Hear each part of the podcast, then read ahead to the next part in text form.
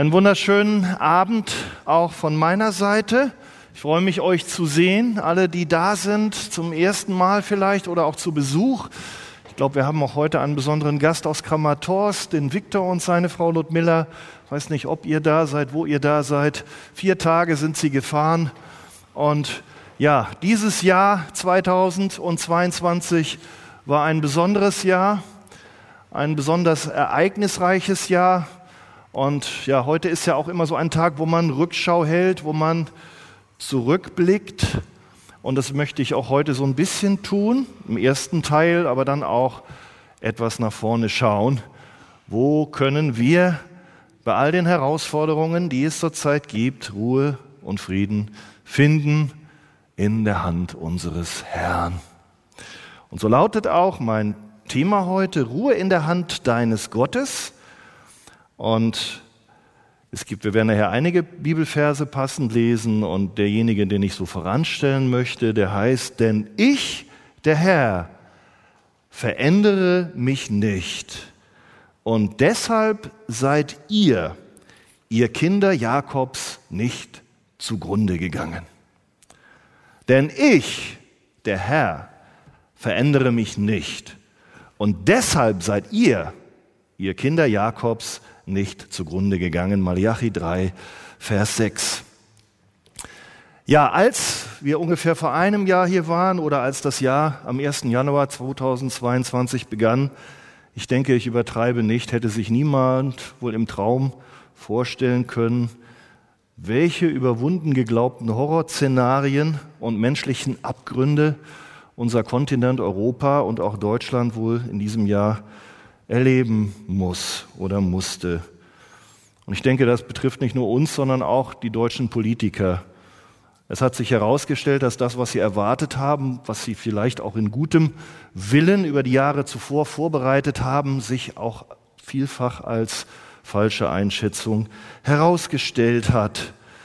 Niemand hätte sich vorstellen können, dass das größte Land der Erde, Russland, in einer so brutalen und massiven Weise ja von allen Seiten die Ukraine überfällt und ja, man muss es so offen sagen, äh, das westliche Denken von Respekt vor Menschenrechten, vor Beachtung des Völkerrechts mit Füßen getreten wurde. Wie wir das eigentlich seit, kann man sagen, vielen, vielen Jahrzehnten nicht mehr erlebt haben. Und es gibt noch mehr Parallelen. Auch die russische Bevölkerung ist eigentlich über Jahre, wer es verfolgt hat, durch Propaganda, mediale Gleichschaltung, es gibt dort keine verschiedenen Medien, Hass- und Lügenpropaganda so indoktriniert worden, wir müssen sagen, vernebelt worden, dass sie sogar noch diese aggressive ja, Haltung ihrer Führung teilen. Und wir sehen, dass sich die Täter noch als Opfer fühlen und zum Opfer machen. Man läuft der Führung hinterher und das sagt ja schon die Bibel. Blinde Führer, blindes Volk. Schwerstkriminelle wurden als Söldner angeheuert. Kriegsverbrechen wie Folter, Vergewaltigung und manches mehr werden toleriert. Ja, sind sogar bewusst zu einer Waffe geworden.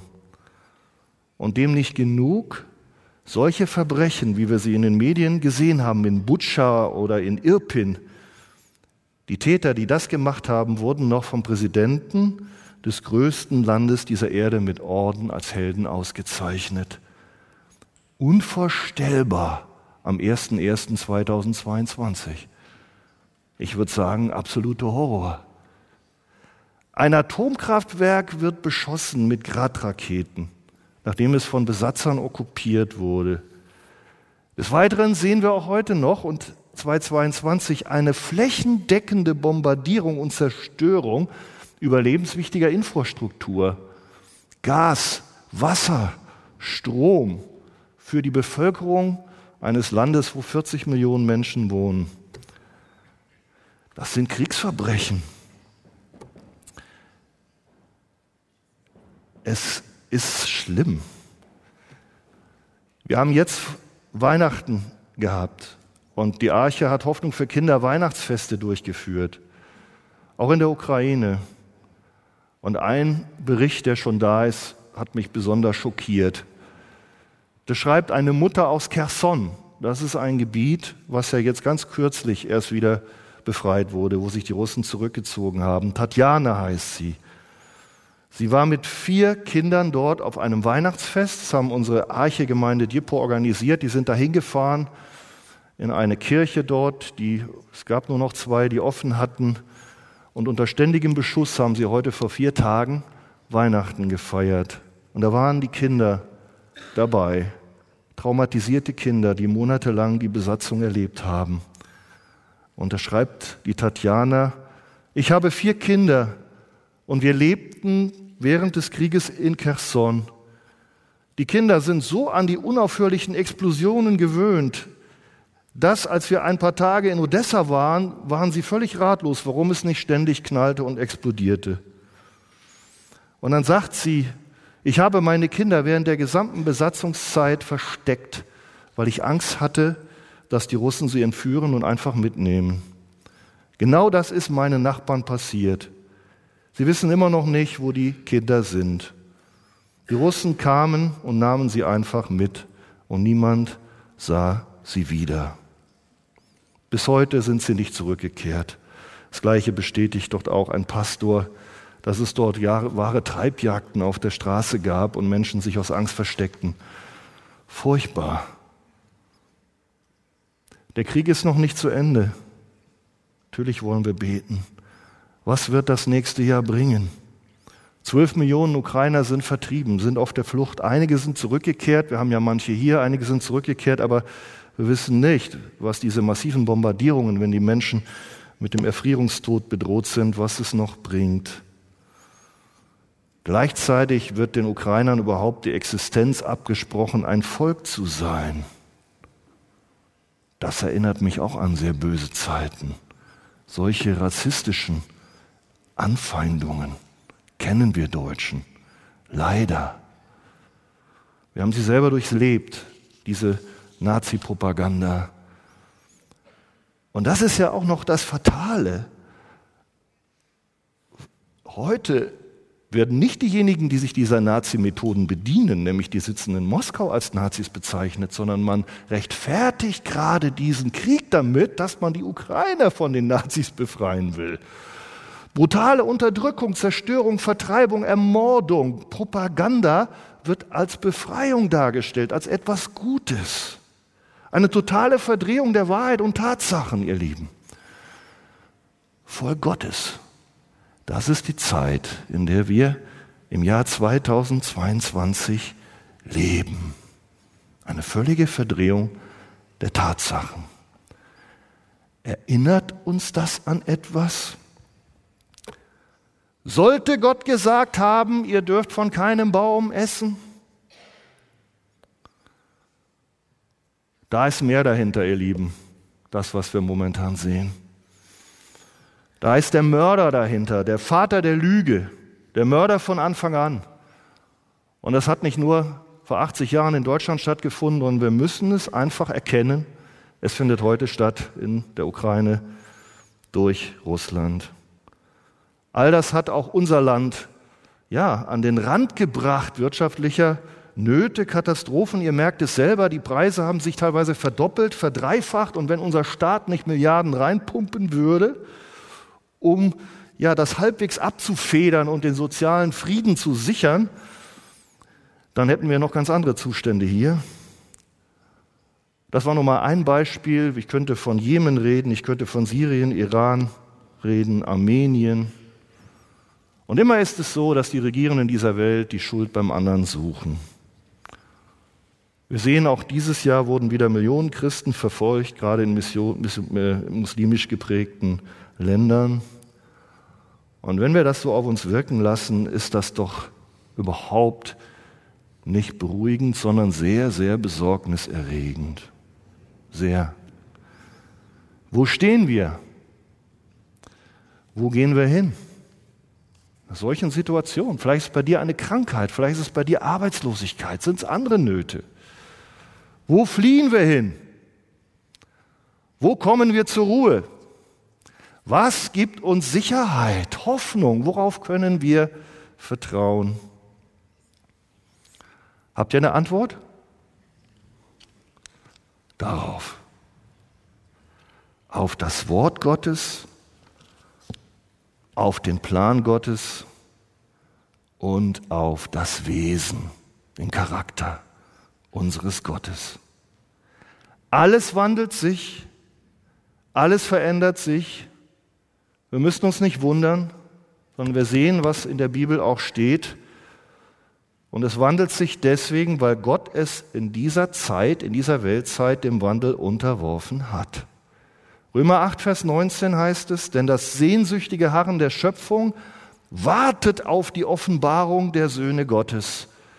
Jetzt ist es noch nicht offenbar, was du und ich sein werden. Denn die Schöpfung ist der Nichtigkeit unterworfen, nicht freiwillig, sondern durch den, der sie unterworfen hat, auf Hoffnung hin. Auf Hoffnung hin. Auf das, was noch kommt. Dass auch selbst die Schöpfung von der Knechtschaft der Vergänglichkeit, und das habe ich eben beschrieben, freigemacht werden wird zur Freiheit der Herrlichkeit der Kinder Gottes. Denn wir wissen, dass die ganze Schöpfung zusammen seufzt und in Geburtswehen liegt bis jetzt. Alles wandelt sich, auch diese Erde, und sie wird vergehen. Nur einer, der wandelt sich nicht. Einer ist immer gleich. Über die Jahrhunderte, über die Jahrtausende, im Auf und Ab der Völkerwelt. Und das ist, ihr lieben Freunde und Glaubensgeschwister, unser lebendiger Gott, der wahre Gott, der einzige Gott, der regiert, der allmächtige Gott, der unwandelbare Gott, der allgegenwärtige Vater im Himmel. Du hast vor Zeiten die Erde gegründet und die Himmel sind deiner Hände Werk. Sie werden vergehen, du aber bleibst. Sie werden veralten wie ein Gewand, wie ein Kleid wirst du sie wechseln. Sie werden verwandelt werden. Diese Erde wird nicht so bleiben, sie wird verwandelt werden. Du aber bleibst, wie du bist, der lebendige Gott. Und deine Jahre nehmen kein Ende. Lass uns darauf schauen. Wir verändern uns, Gott verändert sich nicht, er war immer da, bevor die Welt geschaffen wurde und so wird es auch sein in aller Zukunft nach seinem Willen, bis zu dem Zeitpunkt, wo nach seinem Willen auch diese Erde verwandelt werden wird und Jesus wiederkommen wird. Das darf unsere Zuversicht und Hoffnung sein. Dieser Gott ist und bleibt derselbe. Das hat schon Mose erlebt. Wie hat er sich vorgestellt bei Mose? Ich bin, der ich bin. Das heißt, übersetzt auch, ich bin der ewig Seiende. Er ist die feste Konstante, ihr Lieben, in diesem Leben. In deinem und meinem Leben. Im vergangenen Jahr war er das. Du hast seine Bewahrung erlebt, wir haben die Zeugnisse gehört. Und er verändert sich nicht. Was heißt das? Er wird auch die Konstante in deinem Leben bleiben. Der ich bin, der ich bin. Und nicht nur der Vater im Himmel ist unveränderlich, sondern was sagt das Wort Gottes von Jesus? Jesus Christus, der Retter der Welt, er ist derselbe gestern, heute und in Ewigkeit. Auch das gilt, ihr Lieben. Diesen Retter haben ja Glaubensväter gebraucht, die wir besingen, auch wo wir das auch in den Liedern zum Ausdruck bringen. Diesen Jesus hast du erlebt, der hat dich errettet in diesem Jahr. Und das ist auch der Jesus, den wir im nächsten Jahr brauchen und der sich auch nicht verändert als der Retter, als derjenige, der zur Rechten des Vaters sitzt, der regiert, der sich für dich und mich verwendet, auch gerade in deiner Not, auch in Markus Not. Ja, der hat aufgepasst, Marco, Halleluja. Auf Anna hat er aufgepasst, auf mich hat er aufgepasst, auf unsere ukrainischen Geschwister hat er aufgepasst. Der Viktor hat erzählt, der fuhr im Bus vor einer Woche und dann kam die Rakete runter, 80 Meter von ihm weg. Bumm, die Leute waren in Panik. Aber Gott hat bewahrt. Wie haben wir gelesen, der Vers, denn ich, der Herr, verändere mich nicht und deshalb seid ihr, ihr Kinder Jakobs, nicht untergegangen. Sind auch wir Kinder Jakobs? Na? Ja, wir sind auch durch den Glauben eingefropft. Wir sind Kinder Abrahams, wir gehören dazu. Gott verändert sich nicht und deshalb bist du und ich nicht untergegangen und wirst es auch nicht, egal ob du in Hamburg wohnst, im Iran oder aus Eritrea bist oder aus Slawiansk, Kramatorsk, Dnipro, wie die Städte alle heißen. Wir sind nicht untergegangen und wir werden es auch in Zukunft nicht tun. Und noch etwas, ihr Lieben. Nicht, weil wir so gut waren, sind wir nicht untergegangen. Weil wir so treu waren. Weil wir immer geglaubt haben, nie verzweifelt haben. Wir haben gehört, Marco hat es ja zugegeben. Sondern wir haben oftmals nicht so im Glauben das so immer im Glauben erfasst. Aber Gott in seiner Gnade und Barmherzigkeit, das ist der Grund, seine Liebe, seine Güte. Ja, er hat uns geliebt, als wir noch seine Feinde waren. Das ist der Grund, seine Langmut, dass wir nicht untergegangen sind. Und das gibt uns Hoffnung, auch dir und mir. Auch wenn du versagst, schmeißt er dich nicht raus. Das ist doch ein Gott, wo wir Ruhe finden, wo wir nicht Angst haben müssen. Jakobus sagt es auch, Jakobus 1,17, jede gute Gabe und jedes vollkommene Geschenk kommt von oben, vom Vater der Lichter. Und er sagt, bei dem keine Veränderung ist. Ganz genau. Das heißt nämlich, das sagt er, was ich eben beschrieben habe. Er verändert sich nicht, er ist gut, er ist barmherzig und darum gilt es. Er ist die Grundlage dafür, dass es gilt. Nicht du und ich. Heißt nicht, dass wir mit der Sünde spielen, heißt es gar nicht. Aber selbst der Versagende fällt immer in die Hand Gottes, deines Vaters im Himmel. Klagelieder 3,22, ja, die Gnadenerweise des Herrn sind nicht zu Ende und sein Erbarmen hört nicht auf. Amen. Das ist der Gott, bei dem es keine Veränderung gibt. Und darum gehört, gilt das Wort für dich. Ja? Oder Luther sagt, die Güte des Herrn ist, dass wir nicht geaus sind und seine Barmherzigkeit hat noch kein Ende. Die Unveränderlichkeit des Wesens Gottes schließt auch seine Liebe ein. Wir Menschen haben da auch versagt. Lass uns doch mal prüfen, liebst du deine Frau noch genau so wie immer? Oder warum liebst du sie? Vielleicht weil sie deinen Erwartungen entspricht oder weil sie schön ist Mal ehrlich sein, aber, aber Gott liebt uns unabhängig davon. Und er liebt uns immer, unverändert. Er verheißt uns das. Wie er die Seinen geliebt hatte, die in der Welt waren, heißt es, so liebte er sie bis ans Ende. Was kann der Ruhe und Zuversicht geben? Die weltweite politische Situation nicht. Da haben wir eben gehört, wenn wir da richtig hinschauen, ist das ziemlich unangenehm. Aber Gott und seine Liebe, darin können wir ruhen. Und lass dir nicht einreden, dass die aufhört. Das tut sie nicht. Er hat dich erkauft. Du bist sein Kind, seine Tochter, sein Sohn. Er liebte sie bis ans Ende. Und der beste Beweis ist Petrus. Was hat er nicht getan? Er hat sich selbst verflucht. Ich kenne diesen Jesus nicht. Furchtbare Sünde. Hat die Liebe aufgehört? Nein, nein. Er hat ihn noch gestärkt. Er hat ihm vergeben oder hat ihn eingesetzt. Und auch wenn du dieses Jahr wirklich vielleicht ziemlich versagt hast, auch im Glauben hast du Dinge nicht gut, nicht gut gelaufen dann mache ich dir Hoffnung. Die Liebe Jesu ist nicht zu Ende. Gott hat noch was vor, auch mit dir. Er hört nicht auf, seine Jünger zu lieben, denn seine Liebe ist eine unveränderliche Liebe. Worin finden wir die Ruhe und Frieden? Gott ist unveränderlich in seinem Wesen. Und das kann auch dieser brutale Angriffskrieg durch das russische ja, Imperium nicht ändern. Und es ist ja so, wenn wirklich alles von uns abhängt, dass wir uns vernünftig benehmen, hätte Gott doch nie angefangen, uns zu lieben. Was waren wir? Wo kommen wir denn alle her? Gott liebt dich.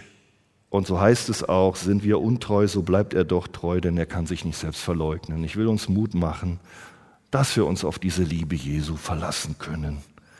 Jesus selber sagt, ich will dich nicht verlassen noch versäumen. Siehe, in meine Hände habe ich dich gezeichnet, deine Mauern sind vor mir immer da.